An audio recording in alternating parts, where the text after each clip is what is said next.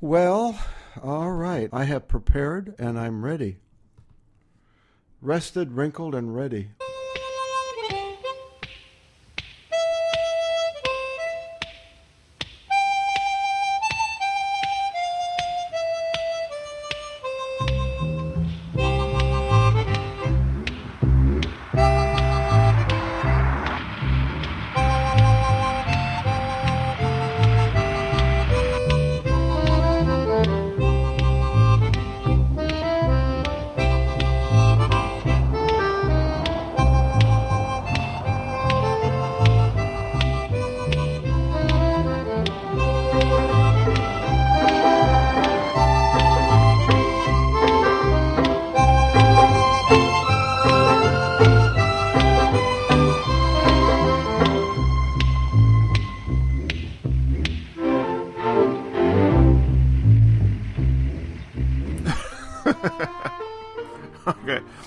That was the opening music to Lilies of the Field, released in 1963 and starring Sidney Poitier.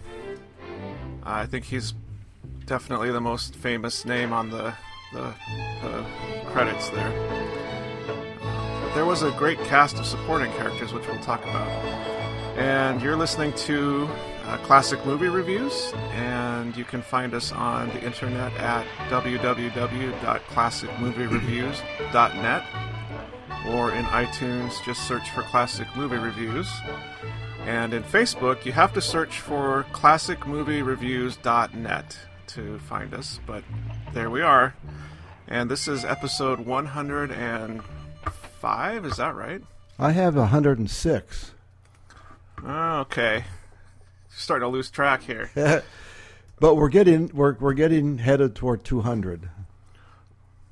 That's the way I look at it. 106, yeah. I think we'll hit 200 eventually. We'll get there. Oh, and beyond, and beyond.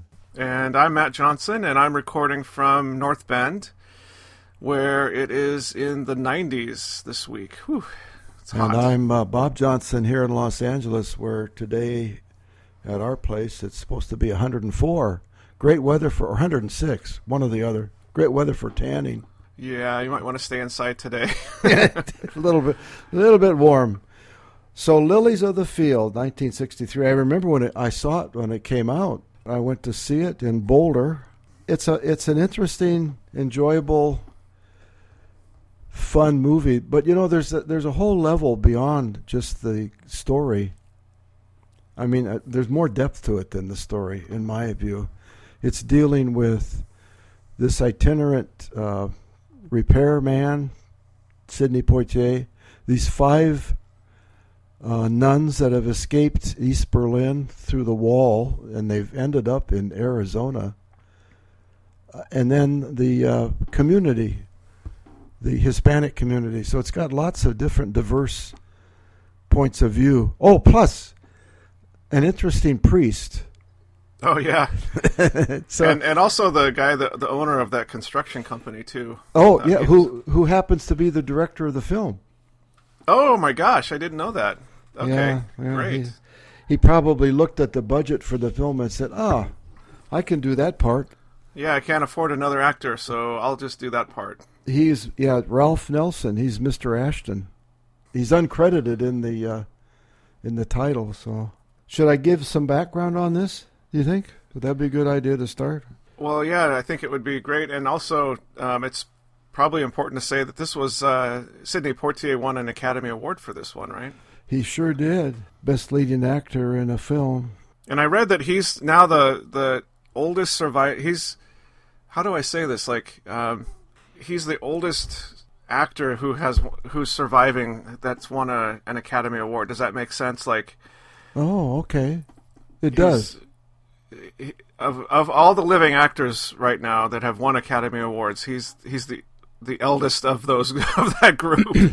He's had an interesting life. He is originally from the Bahamas, and for about 10 years he was the ambassador to Japan for the Bahama Islands, for the Bahamas. And then if that weren't enough to do. He was also, at a part of that same time, a second role as ambassador to UNESCO one of the United Nations programs. Wow, didn't know that. And he was extremely active in the civil rights movement way back in the late 50s and well, and I even 60s. Think that some of his acting roles are like supportive of that the civil rights movement for sure. Oh yeah, we've this is our third movie that we've done of Sidney Poitier, but he's done so many others. You're right on that. Well, this film was I get the feeling it was kind of a low budget. I never did find an actual realistic figure, but one thing I read said it was about $250,000 for the budget. Yeah, not only was it low budget, but they filmed it in 14 days. Oh, I didn't know that. Oh, my goodness sakes. Yeah, 14 days. That's amazing. How'd they get that church built so fast? Well, that's what's amazing about it. That was an actual church that they built that could have stood for decades, but because it was on some rented property, they had to demolish it right after filming. But they worked through the night to keep up with where the construction should be, to keep it current with where the story was when they were filming that day. Oh, my goodness sake. Even in 1963, $240,000 was not a big budget. But it did extremely well at the box office. I do know that. It was distributed by United Artists. And the director, Ralph Nelson, who also is in the film, he plays the contractor, business owner, Mr. Ashton. That's another level of the film. He sort of comes around to be more involved in the whole operation. He does, but he's still a little bit grumpy about it. Yes, as he drives off in his Lincoln. Yeah. This is never going to end. We need bricks, we need lumber, we need shingles, and plenty of cement. Because we will build a school and a hospital, and we need beams. Please, Mr. Ashton, do you understand? Please, hey, Smith.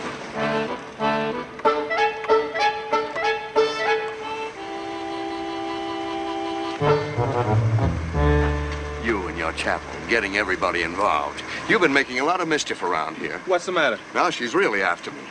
But the chapel's almost finished. Oh, no. She's just beginning. Next you want a school, and then it's a hospital, and only God knows, and she, what comes next. You know, only so much is deductible. She's going to be on my back from now on. That sweet old lady. He did well. Mr. Nelson was mainly known for a lot of television work.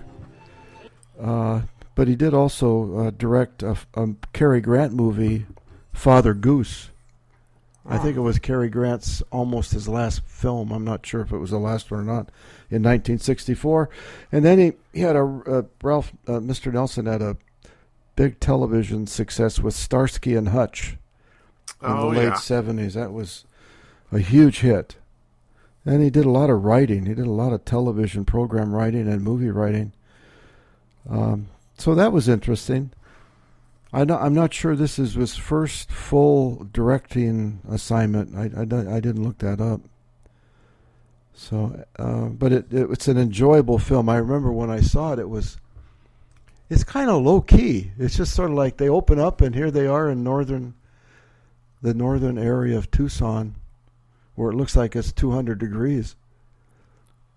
Well, and it opens up on a shot of Homer Smith, who's the lead character played by Sidney Poitier, is driving down this like freeway or highway that's in the middle of the desert that looks like it stretches on forever, and he's got some car trouble. His car's overheating, and he takes a turn down a side road and finds these 5 nuns that are working in the garden and trying to do some work on the house that they live in, and he asked them for some water to put in his car, and he's like, that's all he really wants, right, is the water. But the head nun, Mother Maria, played by Lilia Skala, is sort of like, oh, our prayers have been answered. God has brought you to us. She's not going to give up on Homer. And that's kind of a recurring thing throughout the whole movie, where she continually has faith that it's going to work out and that God has a plan for them. Wasn't it interesting when they started exchanging biblical references? Oh my gosh, I love that scene. That was so great. This isn't exactly a joke. Now, I sit down. I give you a bill. You pay me for my services. I put in 2 good days here, Mother. I mean, I'm for hire. Remember, hire. I speak English not so good. You want to take advantage of a poor little country boy like me? Okay. Okay, we'll play it your way.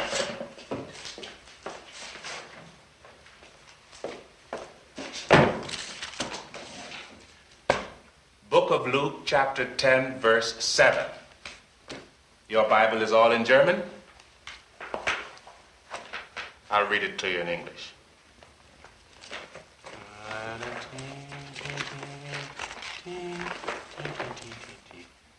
And in the same house remain, eating and drinking such things as they give, for the laborer is worthy of his hire. Now, that's not exactly what I had in mind, but you get the idea.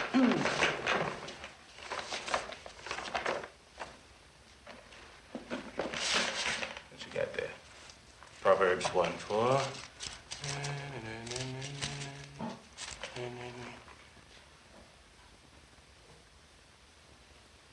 Cast in thy lot amongst us, let us all have one person. Look, I am a poor man. I've got to work for wages. Now, I can't work for... Matthew, chapter 6. 2829. Matthew, chapter 6, 2829.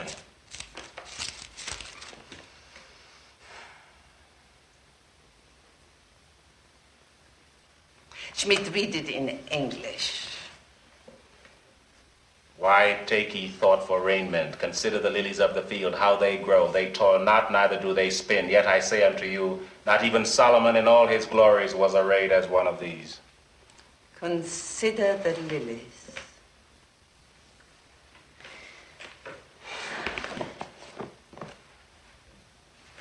What's that? You go to bed. Tomorrow Sunday is... The mass in town is 9 by the clock. I'm a Baptist. I don't go to mass. We go. Well, how'd you get there before I came along? We walk every Sunday. Now we got you. Now, damn it! You ain't got me. Good night, Schmidt. Now, get that very straight. Schlafen Sie wohl, and cut that out. Bless you, Schmidt. He was going to lose that one no matter what. He's got this tiny little Bible that fits in his back pocket, and she's got this thing that looks like it could hold open a metal door. It looked like it weighed about 40 pounds. And I think it's in German. Yeah. Hers is in German. You know, I was thinking about Sidney Poitier's character, Homer Smith. The backstory on Homer would make an interesting movie in and of itself. Where did he come from? Yeah. Why is he living out of his car? He's moving around the car. Doesn't want to stay any place very long. Where did he get all these skills that he's got? Because he not only can he... you know, do repair work, but he can work heavy equipment. Boy, like can he ever. Yeah. The big earth movers, and he knows how to do plans, and you know, he's got a lot of skills. I was reminded of Homer Smith. I mean, he reminded me of the character in the movie Shane, where Alan Ladd rides in on his horse from out of nowhere and then leaves to nowhere. That's true. Yeah. And here comes Homer in his 1957 or 58 Plymouth station wagon from nowhere, and at the end heads out to who knows where. It was a Plymouth Suburban. I wonder if it's related to like the Chevrolet Suburbans that we have today. Oh, then is that right? Is that the name of the model? Because it was so big, it looked like a Suburban today. I want one for those fins on the back. It kind of reminded me of the family truckster from Family Vacation. Dad, this is not the car you ordered. Take it easy, Rusty. Ed, this is not the car I ordered. I distinctly ordered the Antarctic Blue Super Sports Wagon with the CB and the optional Rally Fun Pack. You didn't order the Metallic P? Metallic P? No, Antarctic Blue. The sports wagon. This isn't even the right model. You know, I think you're right. I don't think this is the car. This is the new Wagon Queen family truckster. This is a damn fine automobile. If you want my honest opinion, beats the hell out of the sports wagon. But I want to make you happy, huh?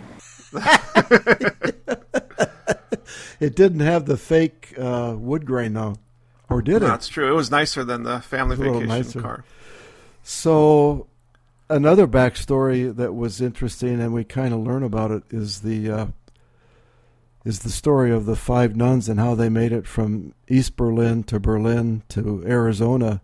And I was wondering to myself, how in the world did they ever get stuck in this out-of-the-way place? It's in the middle of nowhere, and they have to walk to their church service at the beginning. Oh, God, that walk must have been at least an hour or two. Oh, in those heavy robes? In the middle of the desert, yeah. Oh. And that story about how they got to Arizona was interesting, and it comes right after Homer Smith is complaining about how things aren't working out for him and how he wants to... I think it was when he was saying he wants to be the one who builds the chapel, and then Mother Maria says something like, well, God is building the chapel and you're sitting here complaining because you're not him, or something like that. It was a great line. Yeah. She had some beauties. She was also nominated for an Academy Award for Best Supporting Actress, but she lost the role to, guess who? Margaret Rutherford. Oh my gosh, really? Margaret Rutherford won that year for the movie VIPs. Oh. My favorite sleuth. Yeah, I had to look that up because I knew that Margaret Rutherford won in around that time, and it turns out she beat out Lilia Skala. Yeah, Lilia Skala did great.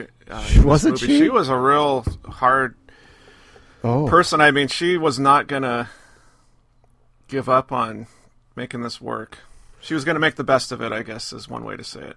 She has a great line, and I'm skipping ahead to where they're now building the chapel, and he's got all these people that he first doesn't want to have help and resists any help because he wants to build it himself. And the guy comes out from the store and says, "Well, you'll be really good at this when you're dead." Yeah, where would you like to bury? Where would you like us to bury you? But then he's supervising these people in a very autocratic way, and the head nun, Lilia, says to him, as he's walking away, she goes, Hitler. Well, yeah, because earlier he had said something to her about how she was kind of... there was a lot of interesting interactions between Homer Smith and Mother Maria, but the one that I was thinking of there was he kind of said that she's acting like a Hitler. Yes. And I think he regretted saying that, like, immediately after he said it, because he got this look on his face where he kind of realized, like, well, that was pretty harsh, and they actually escaped from Germany, so... But then he kind of just kept going, and he sort of didn't mention it again, but then she says it to him, and I thought that was kind of a funny way to bring it back around, to say, hey, you know, it's not so easy being a leader, it's not so easy trying to get things done. They had many, many exchanges, and I love the music when he's singing. Tell you what, I sing one of them down home go to meeting songs, and you're gonna have to help me out. You join in with me, all right? Okay. All you have to sing is amen. Amen. Nick Diamond. Amen. Amen. Amen. Right. Okay. Now here we go. Amen. Amen, amen, amen, amen. Now come on. Amen, amen, amen, amen, amen. Sing it over. Amen, amen. Yeah, the music, just the incidental music was great, and then that when they're singing the Amen song, that was great. And they had to have somebody sing his part because apparently, from what I read, Sidney Poitier is tone deaf. Oh, really? So, but it sounded to me like it was him. They did a really excellent job. Yeah, and he sang in the Defiant Ones too. Remember at the end of that movie, he sang. Yeah. I don't know if that was lip synced or. Well, and then also they had to ask the women that were playing the nuns to sing worse because they were singing too well. I didn't know that either. So they actually ended up doing some editing to flatten out their voices, just to make it sound like they weren't professional singers or something. There's so much going on in this. Yeah, I think we're jumping all over the place. We are. Another speech that I thought was great was that same one where he was talking about how he wanted to build the chapel himself and how if under different circumstances he had been educated, he could have been an architect or an engineer, and he could have thrown a bridge across the San Francisco Bay or built a rocket to go to Jupiter. And I think the thing that struck me was that he wants to be the one, right? Like the person that builds this church, but no one person could build the bridge or no one person could build the rocket. So I think part of the message of the movie is that you can't do these things all on your own. You have to have help. I think that's a good point. I know when I watched this back in 1963, I just enjoyed it on the surface of what was going on, but watching it several times since then, there's more and more to this story, and yet it's really simple on when you watch it. It's straightforward. It holds your interest. Well, to go back, Homer shows up and he gets talked into helping them to pay for his meal, which was really nice. It was one egg and some kind of bread. It looked like Wonder Bread. It was a glass of milk and some bread with butter on it or something like that. And then he says, "You're really living off the land here, aren't you?" But he starts working there, and then little by little, he ends up driving them to Mass on Sunday. But he's not going to go because he's a Baptist. Yeah. So he goes to Juan's general store and meets a most interesting character. He was one of my favorite parts. Stanley Adams plays Juan. He's wonderful in this role. Yeah, he's great. He had an interesting life, too, in film. I was reading a little background on him, and he was in a lot of different films. And then his career was cut short because he had a bad back injury making some film. But anyway, that was interesting where Sidney Poitier orders his breakfast. Mm-hmm. It was everything from pancakes to bacon to eggs. I think he wanted fresh squeezed orange juice, and he's like 10 miles from anywhere. Yeah, in this little restaurant. He's so hungry. All he's been eating is buttered bread and milk, and he wants pancakes and eggs and beans with cheese on it, and it's like wow, everything. So they have a really, really fascinating discussion. Hey, what's the matter? You're not in church. I'm a Baptist. What are you doing working for the sisters? I work for myself. How come you're not in church? I got a business. But you're a Catholic. No. I was born one, but... Father Murphy... What's the matter with him? He drinks. He's a priest. He's Irish. Oh. Holy, holy, holy. Huh? You pray hard enough and your stomach doesn't feel empty anymore. Praying does not pay the rent. And praying does not fill up the gas. God ain't gonna get behind this counter and sling hash. Me, I gotta fill my wallet. Hey. What? They pay you? Sure. I just wondered. I heard they don't have a cent. Not a cent. Crazy, those sisters trying to farm that land. They aren't mean enough. That old mother, she'll do. Oh! Old Gus Reeder, he used to own the place. He could grow potatoes on bare rock. He left the place to this religious order back in Germany. East Germany. The sisters came over the wall. They tell you about that? No. Like in Berlin? See, over the wall, across the ocean, across the country, to what? This. They can't even talk the language.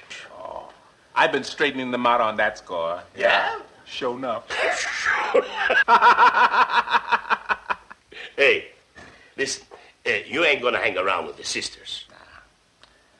Nah. I'm just passing through. That's right. The sisters ask you something, you tell them no. You keep right on going, eh? You got a pie there. Sure. The whole one. Can I have it? It's gonna cost you. Wrap it. I'm a millionaire from Wall Street. My name is Homer Smith. Juan Acalito. And then Sidney, at some point, not too long after this, meets the priest who's holding service off the back end of a Chevrolet pickup. And living out of a RV, like a little camper. I know. He gets done, goes into his RV, takes off his sunglasses, lights up a smoke, and says, this is my dream. Yeah, he says something that I thought was really interesting. He says, when I joined the priesthood, I had all these dreams, and I prayed that I would get assigned to the Vatican or someplace really important. And then he kind of looks around and he says, and this is where I ended up. But again, I think that's another theme of the movie, which is you can't really plan for how these things are going to go, right? Like life just happens. It unfolds, and yeah. He said, I think also that he had 5 of these churches that he had to drive around to in his 400 miles a week. He says, yeah. And then, what is that he's putting on his face? Remember that? All that looked like some really bad aftershave. Yeah, some aqua velvet or something like that. It's like, whoa, this is not what I expected. I thought it was just water because he was hot and he was kind of like washing some of the dust off of his face. But let's hope that's not aqua velvet, or he would have had to leave the trailer. Well, because the other part of me was like, well, he's getting ready to go out to the bar. Because wasn't he an alcoholic? I think so. I think he was an alcoholic. He was battling that. So we meet Father Murphy, played by Dan Fraser, and then the plot continues to unfold with a constant lecturette from the good sister about Sidney's need to help. Oh, yeah, I kept expecting her. I kept expecting her to say something to him because all he really wanted was her to say thank you to him. Yeah, and her kind of response to that effort was that it's not you. I'm going to thank the Lord. I'm not. You're not the one who's making this happen. But then, anyway. He kind of tricks her into saying thank you at the end of the movie. Yeah, he does. He does. And then, even then, I thought he felt bad about that. I don't know. Somewhere along the way in here, he meets Mr. Ashton at the construction company because he needs to find some kind of work. Well, because I think he's kind of torn between he wants to stay. There's something about helping them build this chapel, or as they say, chapel. We're going to build a chapel. Chapel. We built a chapel. It's very nice. What's a chapel? Eine kleine Kirche. A chapel. We built a chapel right here. Who's we? You. Lots of luck, Mother. I ain't building no chapel. Yeah, you. And it's amen, not amen. Yeah, right. There's something about staying and helping them that he really is intrigued by. Like he's wanting to do that, but at the same time he can't go on just eating bread with butter on it and drinking milk. So he needs to make some money to buy food because the first thing he does after he gets that job helping build the freeway is go to the grocery store and fill up his cart with some meat and some canned goods and. I think he's sort of like, I have to eat. Well, I think he looked in his wallet. If I counted right, he had like either $11 or $13. Yeah. Even then, it was not a lot of money, but I think he decided he had to do something. And the guy, that was a great scene where he meets Mr. Ashton. Yeah, I was just going to say we should talk about that because yeah, that was interesting. That was a real pointed response to Ashton saying to him, hey, boy. Right. Because he says it back to him. He says, "Hey, boy." Right. He says, yeah. Right. Hey, boy. Are you Schmidt? Well, that's what they call me. My name is Homer Smith. Are you the fellow who's supposed to build a chapel for those nuns? They must be kidding. Why? Well, they tell me you're their contractor. So? Are you a contractor? Well, what's wrong with that? Well, what kind of contractor? Independent. You a local man? I don't remember our doing business before. I'm out of state. How did they get mixed up with you? How did they ever talk you into a thing like this? Nobody talked me into anything. Well, they conned me out of some adobe brick and some lumber. I figured I could write that off. But listen, if you're their contractor, like you say, tell her to take her business someplace else. My terms are strictly cash. You understand, boy? I understand. Hey, boy!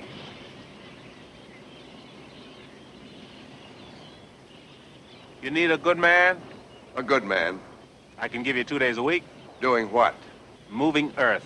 Those. You got an experience? I can handle almost any earth-moving equipment you've got. 2 days a week. What are you going to be doing the rest of the time? What have we been talking about? I'm going to build me a chapel. Okay, contractor. I'll pay you the going rate for labor on whatever job you're assigned. 7 o'clock Thursday morning. But if you're snowing me about being able to use that equipment, you'll be out of here at 7:15. I'm given as good as I got. Well, and yeah, as I was watching the movie unfold, I was thinking that the fact that he's a black man doesn't seem to be really a big part of this movie. You know, it's more that he's this itinerant worker who happens to come upon these nuns, and he's kind of going to help them build this chapel.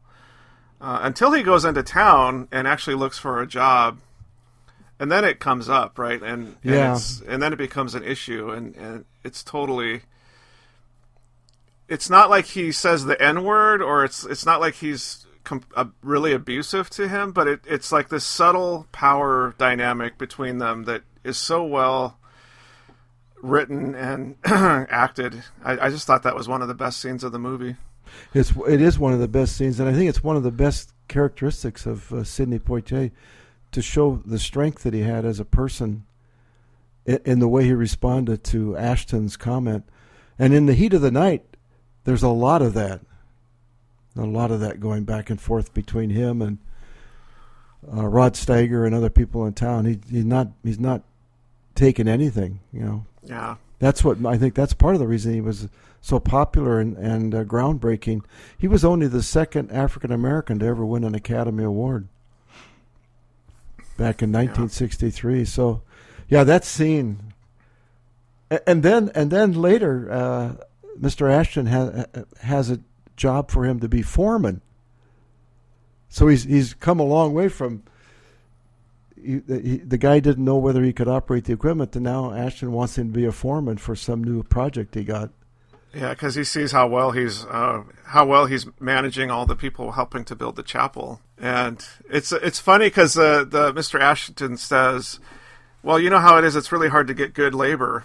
And then he looks around and there's like 30 people helping build this chapel. Yeah, yeah, exactly. I thought, you know, and it's kind of like, well, I guess it's hard if you're kind of a jerk, but if if you're doing something meaningful, it's not so hard. Ashton never quite comes all the way around, and that probably makes it seem more real.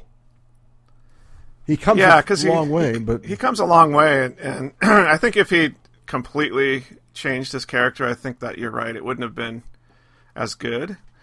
Because you're kind of left at the end thinking, well, he's going to help, but he's going to do it begrudgingly. I think his line is, "There's only so much that's a write-off, a tax write-off." Yes, that he can give. Yeah, because the good sister wants to now have a school and a hospital. Yeah, and I was reading that the book. I kind of want to read the book now because I guess the movie is a really faithful adaptation of the book. But there's an epilogue in the book where. Homer Smith comes back after some, like 30 years has passed, or there's quite a bit of time that passes, and now there's a school there, and there's a hospital, and they've memorialized him in the chapel as almost like a saint. So, oh my gosh! Well, you know, there was a sequel.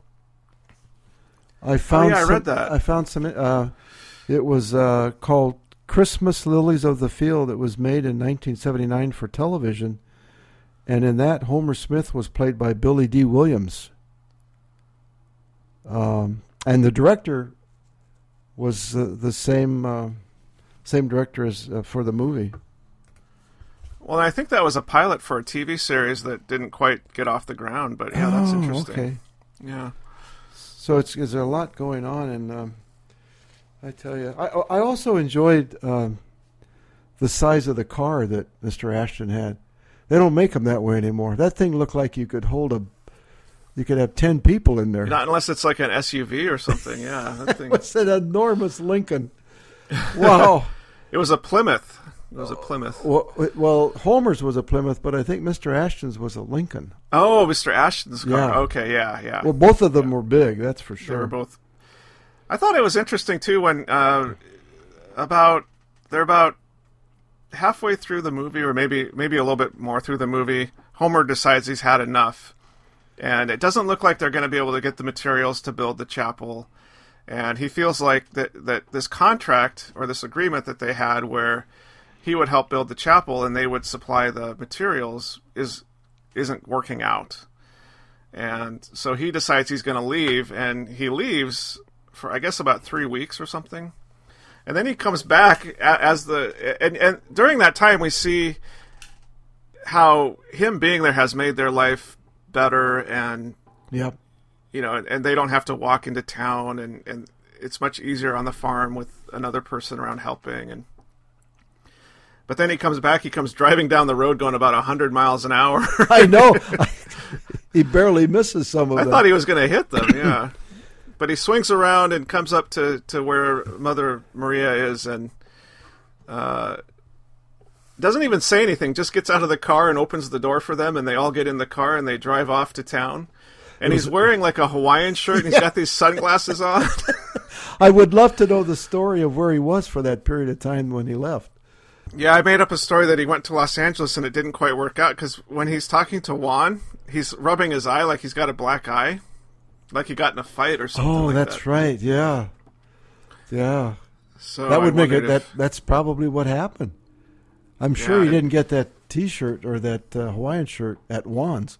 No, and then Juan's close. Like, "Well, why? You know what happened? Why'd you do what you did?" And he goes, "Oh, you mean why did I leave?" And he goes, "No, why did you come back?" Yeah. They every time I try to leave, they pull me back in. Yeah. Oh, it's a wonderful film, and they make progress, and they have a lot of people that start helping, and then it gets out of control because Homer's all upset because he didn't do it by himself, so he goes off and pouts. Yeah, he's pouting off to the side while all these other people are working on it, and they're making a mess. Turns out that there's nobody actually in charge, because they're just sort of building. They're just putting bricks down, and they're not really following the plan. So Mother Maria gets all upset, saying the walls are too high, and this isn't where it's supposed to be, and you got to put this over there. And Juan is sort of he's sort of the mediator. He goes over and is trying to help, yeah. But he's not really able to help either. So then Homer Smith comes over and he's like, "Okay, well, I see now where my place is. I'm gonna help build this chapel, but I can't do it all by myself." And I think that was where he sort of came around to understanding how this was all gonna work out for him. You quit, they go home. The walls fall down.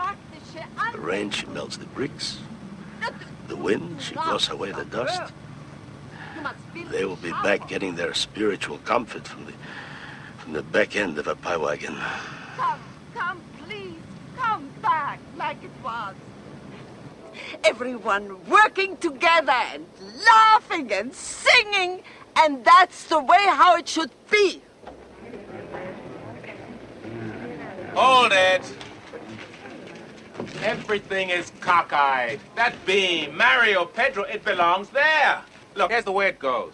That beam sits on a joist and it supports the roof. You got it? Yeah. And the walls, they're not high enough. Hey, Asus, we need more adobe all around. Some boss, huh? Every job needs a boss who knows what he's doing. I'm no boss, but I just know how I want my chapel built. Now, Felipe, once we get that beam in place, we're going to pitch the roof, yeah? Like this. You follow? El boss! Because then he becomes sort of the foreman of the construction project. And you were saying earlier that they had to build that because they shot the film in 14 days, so they had to build that. No wonder they were working 24 hours a day. Yeah, building that chapel in 14 days. Yeah. So they finally complete the chapel. Oh, I also liked it when Mr. Ashton showed up with a whole truckload of bricks out of the blue, out of nowhere. And he said, well, they're seconds. So I'm going to give you these, but they're not the good ones.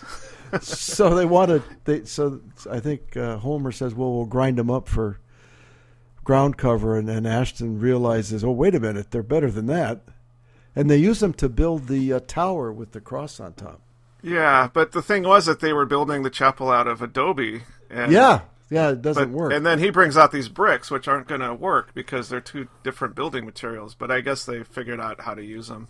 I just thought it was funny that Ashton helps with, like, he wants, there's certain things attached to it, right? So. Yeah, he wants credit and a tax deduction. Yeah.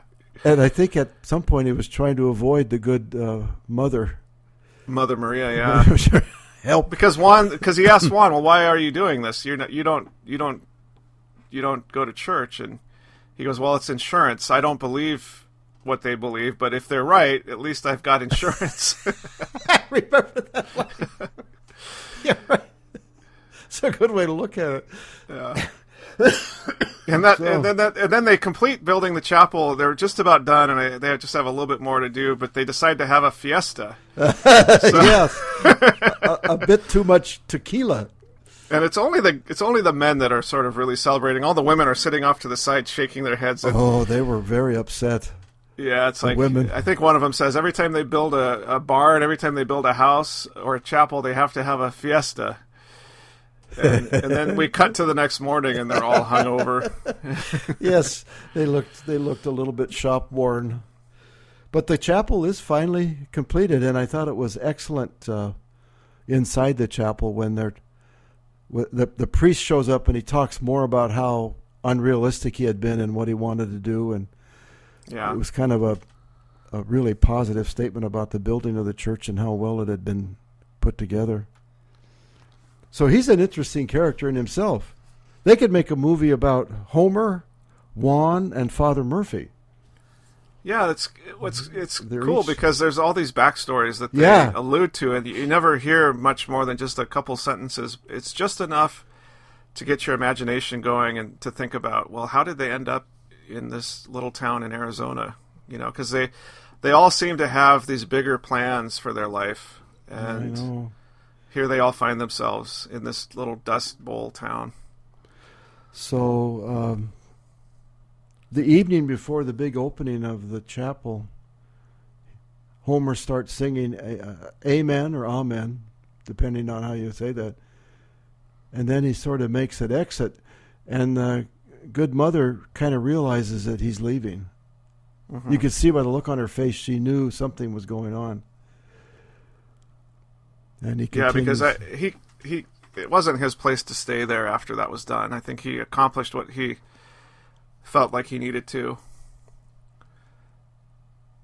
I thought his life was interesting, though, just living out of the back of a car and not having any real responsibilities and just kind of going from place to place. And I think that would be super stressful at the same time, but he seemed to be at peace with it, right? Like he was a happy go-lucky kind of guy and didn't seem to be bothered by much. It made me want to know even more about his backstory. I just remember, too, that the good nuns kept calling him Schmidt. Schmidt, yeah. Homer Schmidt. Schmidt. Schmidt. And finally, I think this is when he tricks Mother Maria into saying thank you before he exits. Right. And they both look kind of pained by it. Like, he looks guilty that he tricked her into saying it, and she looks like not happy that she got tricked into saying it. I know. She was a hard person. Well, she'd had one heck of a life, that's for sure. So it's a really excellent movie that I'd recommend. And if you'd like to know my rating, I give it a 10. Yeah, I give it a 10. It's just so well done. It's right up there with our 10s, I think. I was reading some of the reviews on IMDb, and there's a lot of people that give it 10s. And but the main theme of the comments was that it's a very simple premise and a very sort of simple story. But there's just so much more going on when you actually think about all the characters and, like we were talking about, their backstory and how they ended up there. And there's just little moments, too, that just made me smile or laugh, or unexpected things that they would say that I would be like, huh, I didn't, that's funny. Yeah. And I'd find myself, I watched it by myself, but I found myself laughing. If anybody was around, they would be like, what's up with him? It's received a lot of different awards. From the American Film Institute, it's listed in in their top 100. Homer's listed a nominated hero in one of the top 100s, and the film is listed in the top 100 for being for they call cheers, the positiveness of the story. Yeah. So I liked it a lot. I did, really. One last thing I wanted to say is I always wondered what the title meant, but it's actually from a verse in the Bible. You're right. The Sermon on the Mount, I think, is what it's from. And when they reference that, I think it was in that scene where they're going back and forth with their Bible verses, and Mother Maria reads that particular one, and I thought that was really poignant. You know, that what a perfect name for the book and the movie. It really is, or was. It also was a Broadway musical in 1970, Look to the Lilies. I forgot to mention that. So, well, our next podcast, we're going to do, drumroll, The Sugarland Express. Yeah, I think this is interesting. I've never seen it. It's the first feature motion picture directed by Steven Spielberg. I think the made-for-TV movie that he did where the truck driver... Duel, yeah. With Dennis Weaver. I think that was before this movie, but I think this was his first feature film that he directed, starring Goldie Hawn. Boy, she was... this was 1970... I think 1975, something like that. So it would have been one of her early, if not her first film role. And the husband is an actor that has been in many, many movies and oftentimes plays a bad guy. Can't think of his name right now, but I believe he's the reporter in Die Hard that at the end of the movie, the woman punches him in the nose. Oh, yeah. I can't think of his name, though. Gosh. So this movie is available on the Netflix DVD service, so... We've made a commitment to trying to watch movies that we can get through things like that, not buying the movies. Make it a little easier for people to find them also. Yeah, and it gets expensive if you're spending $15-20 on a movie every episode. So that'll be interesting. I think just kind of looking at some really early work from Steven Spielberg will be fun. And I've always really enjoyed Goldie Hawn and her movies, so something a little different. I got your text on a couple of films that you thought we should add to our inventory. I've never seen either one of them. I'm going to see where we can get those, because I think that would be a good double feature. But there's... it was scary. The posters were scary. I think one was called The Demon Seed, which is about a smart house. So basically, it's a home that has like an artificial intelligence that's running it, and it traps the wife of the inventor in the house, and basically proceeds to do some really evil things. So that's very appropriate for today's technology. And I think there's a movie coming out this year that has a similar plot, but the idea of like a smart home run by an AI was that's really early for a movie like that. This was in the 70s. Yeah. I remember the movie being out, but I've never seen it. And I think the other one was called Bug or Bugs or something. But I remember watching that one really late at night on like one of those like 1 o'clock in the morning late night film things that they would have on TV, and it scared me because it's about this plague of giant cockroaches that have this ability to catch things on fire, and it just all hell breaks loose when they get, because there's millions of them, and I just thought, wow, like that would be terrible because cockroaches are really hard to kill, and if they were giant and they could start fires, that would be bad. That's even worse than the movie Them. Yeah, kind of like we could have this film festival thing of like science fiction movies that star insects. There's probably 100 of them. Phase 4. We did Them. Don't forget Anaconda. Remember Anaconda? Oh, that's too new, though. That's too new. That's a reptile. Yeah, that's true. It's too new, and it's the wrong species.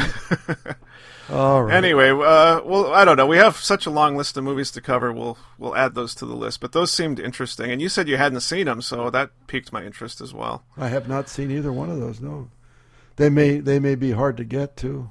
Yeah. All right, well, that was Lilies of the Field, and we both really loved it, and you can, again, also get that through the Netflix DVD service. I highly recommend you watching it if you can. And coming to you from hot and sunny North Bend, this is Matt Johnson. And Bob Johnson from Los Angeles wishing you happy movie watching.